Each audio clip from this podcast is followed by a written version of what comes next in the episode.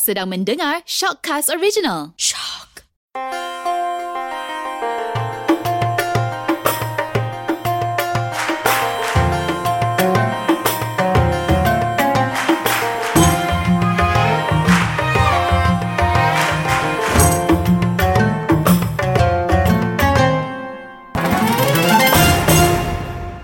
Bismillahirrahmanirrahim. Assalamualaikum warahmatullahi taala wabarakatuh. Alhamdulillahirabbil alamin wassalatu wassalamu ala asyrafil anbiya'i wal mursalin wa ala alihi wa sahbihi ajmain. Apa khabar pendengar yang dirahmati Allah Subhanahu wa taala? Alhamdulillah hari ini Allah berikan kita lagi nikmat nyawa, peluang dan ruang dalam bulan Ramadan Al Karim pada tahun ini sangat berbeza lah. Tak beza sangat pun. Last year kita PKP pun dapat puasa. Ramadan tetap jalan macam biasa. Eh, jadi tahun ni pun puasa tetap ada. Siapa yang tak puasa tu hmm, faham-faham lah ya kena qadak nanti. Baik bila melibatkan bulan Ramadan pastinya uh, menjadi sinonim pada kita ni uh, khususnya orang Malaysia ni mesti bila Ramadan zakat. Ramadan aja zakat eh, jadi pastinya bila kita dah tahu tentang zakat ni, kewajipan kita adalah wajib untuk membayar zakat tersebut. Dan mungkin pada mentaliti kita adalah zakat ni hanya zakat fitrah aja. Hakikatnya banyak zakatnya. Nanti saya akan kongsikan insya-Allah. Sebelum tu kita tengok dahulu dari segi bahasa ni zakat bererti bersih dan suci. Dari segi syarak pula, zakat bermakna mengeluarkan sebahagian harta ataupun hak milik kepada mereka yang layak menerimanya dengan kadar tertentu setelah mencukupi nisabnya dan sampai masanya satu tahun atau setelah sempurna menuai bagi tanam tanaman. Itu pada dari segi bahasa dan syarak lah. Kalau kita faham tentang zakat ni, itu basic. Basic awal yang kita tahu itu adalah yang mana zakat ini membersihkan dan menyucikan. Jadi kalau kita tak berzakat, rugilah. Sebab apa ini adalah dalam rukun Islam eh, yang mana rukun Islam antaranya iaitu zakat yang mana perlu kita lakukan. Kita melihat pula di sini apa hikmah berzakat pastinya banyak lah macam mana kita berkebaikan sedekah ke infak mesti ada dia punya kebaikan kebaikan tertentu. Jadi hikmah berzakat ni salah satunya adalah cara untuk mengabdikan diri kita kepada Allah Subhanahu Wa Taala dengan cara mengeluarkan sebahagian harta untuk diberikan kepada orang lain yang kurang bernasib baik seperti fakir miskin agar dapat turut sama-sama mengecapi nikmat Allah Subhanahu Wa Taala. Itu sebabnya uh, para pendengar sekalian kalau kita melihat konsep zakat ini macam mana kita tengok hikmah berzakat ini pun dengan cara mengeluarkan sebagian harta untuk diberikan kepada orang lain. Allah memilih kita untuk kaya bukannya saja-saja mereka kata kalau Allah pilih kita ni untuk jadi kaya raya maka kita bersiap sedialah untuk memberikan harta kita itu sebahagiannya untuk orang-orang yang susah sebab apa dalam bulan Ramadan ni bukan semua orang yang rasa senang termasuklah saya bercakap ni bukanlah kaya raya tetapi kita mesti ada rasa cukup ataupun qanaah tu perlu ada dalam diri kita masing-masing. Sebab apa? Kalau kita rasa diri kita lebih dan kita tak nak berzakat, kita takut apa yang nanti di akhir nanti Allah akan pertanyakan kita. Semua benda yang kita buat Allah akan tanya. Semua benda. Tidak terkecuali. Semua benda akan ditanya. Apa yang kita tulis, apa yang kita cakap, apa yang terlintas di hati. Hmm, lebih-lebih lagi bila Ramadan ni, kalaulah orang kata Ramadan ini berlalu dengan kadar yang mana kita macam mana Allah beritahu, Rasulullah beritahu, rugi ataupun orang kata bahasa yang uh, memang deep lah, orang kata celaka lah eh. orang yang bila Ramadan ni Allah tak ampunkan dosa jadi kita tak naklah menjadi manusia yang tak diampunkan dosa oleh Allah Subhanahu Taala sebab dalam Ramadan ni satu tarbiyah untuk diri kita khusus untuk berzakat ni untuk menyucikan diri ataupun mengabdikan diri kepada Allah Subhanahu Wa Taala baik kita melihat pada hikmah zakat tadi. Yang seterusnya kita melihat pula apa pula jenis-jenis zakat. Kadang-kadang bila Ramadan kita tahu zakat fitrah. Termasuklah saya ni uh, seorang isteri dan ada tiga orang anak contohnya. Uh, apa yang perlu dikeluarkan zakat bagi saya secara orang biasa sebelum inilah orang kata masih lagi tak faham agama yang kita tahu zakat ni fitrah aja. Zakat fitrah Ramadan, fitrah Ramadan. Rupa-rupanya zakat ni banyak. Ya, tuan-tuan yang dirahmati Allah, para pendengar sekalian, zakat tergolong kepada dua jenis. Kita tengok satu apa dia? Zakat badaniyah iaitu zakat tubuh badan ataupun zakat fitrah. Yang kedua zakat maliyah iaitu zakat harta seperti wang, perniagaan, binatang ternakan dan sebagainya. Jadi di sini dua golongan ataupun dua uh, syarat jenis-jenis dan syarat-syarat mengeluarkan zakat ni. Yang pertama zakat badaniyah, yang kedua zakat maliyah. Badaniyah ni seperti fitrah lah. Yang kedua maliyah ni harta. Macam mana yang kita duk kumpul-kumpul, ya macam orang yang uh, bekerja, orang yang berniaga, dia ada zakat-zakat tertentu. Sebab macam saya katakan tadi, ada harta orang susah ataupun asnaf dalam harta kita. Jadi sebab apa? Adil dan sifat Allah tu, Allah berikan kita gaya untuk bantu orang yang susah. Jadi mana kata kita melihat dalam konsep Ramadan, setiap Ramadan, jangan lepaskan peluang kita melihat zakat fitrah ni nombor satu. Yang kedua ni untuk setahun kita tengok pula zakat harta kita. Hujung tahun uh, orang kata perlulah di, dikeluarkan zakat dengan kadar 2.5%. Bila dah kita tahu dua jenis zakat iaitu zakat badaniah dan juga zakat maliyah, kita melihat pula apa pula syarat wajib bagi zakat fitrah. Eh, zakat fitrah di sini kita melihat macam mana yang di awal tadi syarat-syaratnya adalah yang pertama dialah hendaklah Islam okey diwajibkan juga kepada orang yang uh, diwajibkan juga kepada orang yang murtad selepas dia memeluk Islam. Okey mana kata di sini bila orang tu murtad dan dia masuk Islam maka dia wajib untuk membayar zakat fitrah. Yang kedua waktu. Syarat wajib untuk zakat fitrah ni adalah waktu iaitu sesungguhnya telah ditetapkan waktu diwajibkannya iaitu ketika terbenamnya matahari pada hari yang terakhir bulan Ramadan okey yang ketiga berkemampuan untuk mengeluarkan zakat fitrah ketika waktu diwajibkan zakat. Sekiranya berkemampuan untuknya selepas waktunya maka tidak diwajibkan. Sekiranya kemampuannya itu selepas waktunya maka tidak diwajibkan. Okey, di sini kita melihat dua uh, tiga konsep ataupun tiga syarat-syarat wajib macam mana yang tadi zakat fitrah wajib kepada orang Islam, waktu untuk mengeluarkan zakat dan yang ketiga adalah berkemampuan. Jadi kita melihat benda-benda macam ini menjadi satu sinonim ataupun orang kata macam mana ya. Uh, mungkin ada pertanyaan-pertanyaan tertentu. Bila bab zakat, basically tadi kita dah cerita tentang uh, bahasa. Yang kedua tentang dari segi syarak. Kemudian kita cerita pula tentang apa syarat-syaratnya, apa jenis-jenis zakat dan mungkin ada pertanyaan. Sebab kalau kita melihat tentang zakat ni, okay, uh, lebih kepada hukum. Jadi mungkin ada pertanyaan. Ada pertanyaan-pertanyaan yang mungkin kita boleh kongsikan di sini. Uh, yang pertamanya hukum uh, dia bertanya ustaz. Hukum tolong membayar zakat fitrah untuk tunang. Oh tengok soalan dia. Kemah dia. Dia bagi soalan ni untuk bertanya ni untuk hukum untuk membayar zakat fitrah untuk tunang. Jadi bila dengar aja ni tunang eh. Mana kata kita ni benda tunang ni dah satu satu satu langkah untuk me, orang kata menelusuri ayat uh, untuk berumah tangga jadinya bila bab zakat fitrah ni mana kata dia punya tunang ni memang ahli syurga dia ni baik sungguh ni nak bayarkan tunang dia punya zakat fitrah.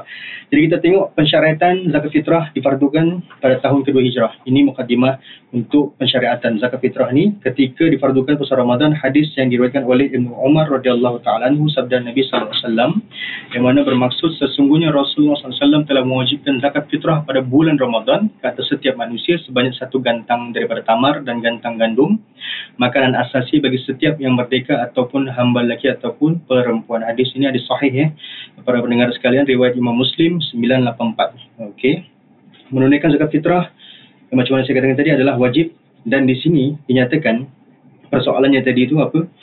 Zakat fitrah diwajibkan ke atas dirinya sendiri setiap orang yang wajib diberi nafkah. Mereka itu termasuk daripada istrinya, usul ataupun furuk keturunannya dari lelaki ataupun perempuan dengan syarat mereka ini tergolong dalam golongan fakir miskin. Dilihat pada Mausu'ah Al-Fiqhiyah Al-Kuwaitiyah. Okay. Syekh Muhammad Zuhaili dalam kitabnya menyatakan tidak harus bagi seseorang itu menunaikan zakat fitrah. Saya ulang eh. Tidak harus bagi seseorang itu menunaikan zakat fitrah kepada orang lain iaitu ajnabi melainkan mendapat keizinannya okey serta tidak sah sekiranya ia menunaikan tanpa mendapat keizinan ini kerana zakat fitrah ini adalah ibadah dan tidak akan tertunai melainkan mendapat keizinan daripadanya. Namun sekiranya mendapat keizinan maka tertunailah zakat fitrah tersebut. Jadi kalau kita melihat sini mungkin yang mendengar sekali ni yang kita pendengar mungkin ada yang tengah bertunang ya. Lagi-lagi nak Ramadan ni ada tengah-tengah hujung-hujung Ramadan ni bila dengar macam ni terdetik pula lah orang kata Allah jentik hati dia. Nak berlaku baik pada bakal isterinya, dia nak membayarkan zakat untuk tunangnya. Maka di sini berdasarkan persoalan di atas tadi, dibolehkan menunaikan zakat untuk tunang ataupun orang lain yang bukan di bawah tanggungannya adalah dengan mendapat keizinannya terlebih dahulu. Okey, jadinya perlu dapat izin pada orang tersebut. Eh, kalau kata dia okey, on, ha, kita jalanlah, kita bayar ajalah. Baik, itu selesai untuk zakat fitrah bila uh, hukum tolong membayar zakat fitrah untuk tunang. Sebab dalam uh, di wilayah Pesuan pun dia ada akad-akad tertentu. Maksudnya dia membayar zakat untuk wakil sekian-sekian sekian orang. Mana kata dia perlu mendapatkan keizinan daripada orang tersebut untuk dia menjadi wakil membayar zakat pada orang tersebut. Baik soalan yang kedua. Ustaz, adakah bayi dalam kandungan dibayarkan zakat fitrah? Ha, ini berlaku setiap orang uh, bila Allah beri, berikan nikmat uh, dapat baby lagi-lagi lah eh, macam melihat satu uh, satu uh, Allah SWT saya melihat satu cerita cerita orang komedi-komedi lah. Dia bawa tiga baby eh, dia kata ini baby PKP yang kedua ni PKPB punya baby. Yang ketiga ni baby PKPP oh kemah dia. Mana kata dalam tempoh PKP ni dia banyak baby yang dikeluarkan jadi persoalannya adakah bayi dalam kandungan tersebut perlu dibayar mana kata bayi itu masih dalam kandungan, perlu tak dibayar zakat fitrah? Perlu ataupun tidak dalam membayar zakat fitrah di sini kita melihat dalam pandangan uh, ulama-ulama hebat Ibnu Hajar Al-Asqalani menjawab bahawa bayi di dalam kandungan tidak dipanggil kanak-kanak. Okey, sama ada dari segi bahasa maupun dari segi huruf. Beliau juga mengatakan bahawa bayi di dalam kandungan boleh jadi mati ataupun hidup. Mana kata di sini tidak wajib Okey, kembali kepada persoalan tadi, uh, zakat fitrah bagi bayi yang masih berada dalam kandungannya adalah tidak wajib. Mana kata di sini bila baby itu dah lahir, eh contoh eh dia lahir uh, sebelum uh, akhir Ramadan mana kata si ayah perlulah membayar zakat fitrah untuk bayi tersebut. Eh, mana kata dia perlu. Mana kata kalau dia lahir pula tiba-tiba hari raya sebelum sebelum takbir, uh, sorry, sebelum dia menunaikan solat sunat Aidil Fitri, maka di situ lahirlah si baby, maka dibolehkan. Maksudnya boleh. Mana kata uh, ada drag masa di situ uh, sehari sebelum Magna kata si ayah perlulah membayar zakat untuk bayi yang baru lahir tersebut. Jadi kita melihat pada hadis yang mana sesiapa yang wajib bagi yang memberikan nafkah kepada orang lain maka wajib untuk dia menanggung fitrahnya itu zakat. Persoalan yang tadi tu mana kata jawapannya adalah tidak wajib untuk membayar zakat bagi bayi yang masih berada dalam kandungan. Imam Nawawi ketika mengulas berkenaan tentang isu adakah bayi yang berada dalam kandungan wajib kata zakat fitrah, beliau menyebut bahawa tiada zakat fitrah bagi bayi yang masih dalam kandungan. Begitu juga tidak wajib bagi bapanya untuk membayarkan bagi pihaknya. Rujuk Al-Majmu' Syara' Al-Muhazzab Eh, ini juga merupakan pandangan yang dikemukakan oleh Imam Ramli dan kebanyakannya ulama bermazhab Syafi'i. Jadi, tuan-tuan pendengar yang dirahmati Allah, untung tak untung kita bila kehidupan kita ni diselubungi dengan uh, tentang hukum-hukum fiqah khusus ni dan kita bersyukur sebab apa dengan adanya uh, hukum-hukum tersebut mudah untuk kita merujuk dan pastinya dengan merujuk ni bukanlah hanya merujuk pada satu kitab saja tetapi banyak kitab yang kita, perlu kita rujuk dan pastinya semua rujukan tersebut adalah sahih dengan hadis-hadis yang disandarkan daripada Nabi kita Muhammad sallallahu alaihi wasallam. Okey. Dah dua soalan yang ditanyakan. Soalan yang ketiga. Okey, mungkin ini soalan terakhir lah daripada penyoal yang mana dia katakan pelajar perempuan di luar negara siapa yang bayar zakat fitrah ni? Ha, ini kalau student-student yang mengaji dekat Mesir, eh, dekat uh, Timur Tengah tu banyak lah. Jadi di sini persoalannya adalah berbalik kepada pertanyaan tadi. Uh, ada tiga syarat wajib macam saya katakan tadi, saya ulang balik. Islam, kemudian yang kedua waktunya, kemudian al-yasar iaitu berkemampuan. Jika seseorang itu menafkahi iaitu menanggung seorang atas sebab nikah iaitu isteri dan anak, kaum kerabat, ibu ayah, saudara dan khidmat hamba maka wajib seorang itu membayar zakat fitrah bagi tanggungannya juga. Kaedah menyatakan dalam uh, dalam kitab yang saya rujuk tersebut barang siapa yang wajib menafkahi seorang wajib juga menunaikan fitrahnya. Rujuk takhrirat as-sadidah okey qism al-ibadah oleh Syekh Hasan Al-Kaf hafizahullah. Justru cara umumnya wajib ke atas usul iaitu ayah datuk ibu nenek dan hingga ke atas untuk membayar zakat anak perempuannya. Namun begitu ini tertaluk pada tiga syarat eh uh, syarat al-mu'tamad yang mana pertama usul berkemampuan daripada segi ekonomi furuk iaitu anak-anak masih lagi kecil belum balik. Yang ketiga furuk ialah seorang yang fakir tidak mampu bekerja. Justru dalam kes di atas uh, pandangan yang mana uh, bertanya wajib membayar uh, saudari bertanya wajib membayar zakat secara sendiri jika saudara berkemampuan khususnya kerana saudara mendapat tajaan penuh. Anda kata di sini bagi orang yang belajar dia iaitu student tu kenalah orang kata wajib membayar sendiri zakat fitrahnya jika berkemampuan. Khususnya dia mendapat tajaan penuh berdasarkan pengalaman menjadi kebiasaan untuk para pelajar Malaysia yang mungkin belajar di Timur Tengah membayar sendiri zakat fitrah mereka. Apatah lagi jumlah zakat fitrah tidaklah semahal yang macam mana kadang-kadang kita punya expectation uh, keluar zakat ni mesti tinggi. Hakikatnya hanya sekadar 2.5% saja okey kalau kita melihat daripada kadar 2.6 hingga 2.75 kilogram daripada makanan ruji kebiasaan setempat ghalib qut al-balad. Namun jika bapa saudara jika, namun jika bapa tersebut ayahnya mahu membayarkan maka hukumnya adalah harus dan sah tetapi dengan keizinan uh, pelajar tersebutlah perempuan yang bertanya tadi. Wallahu alam.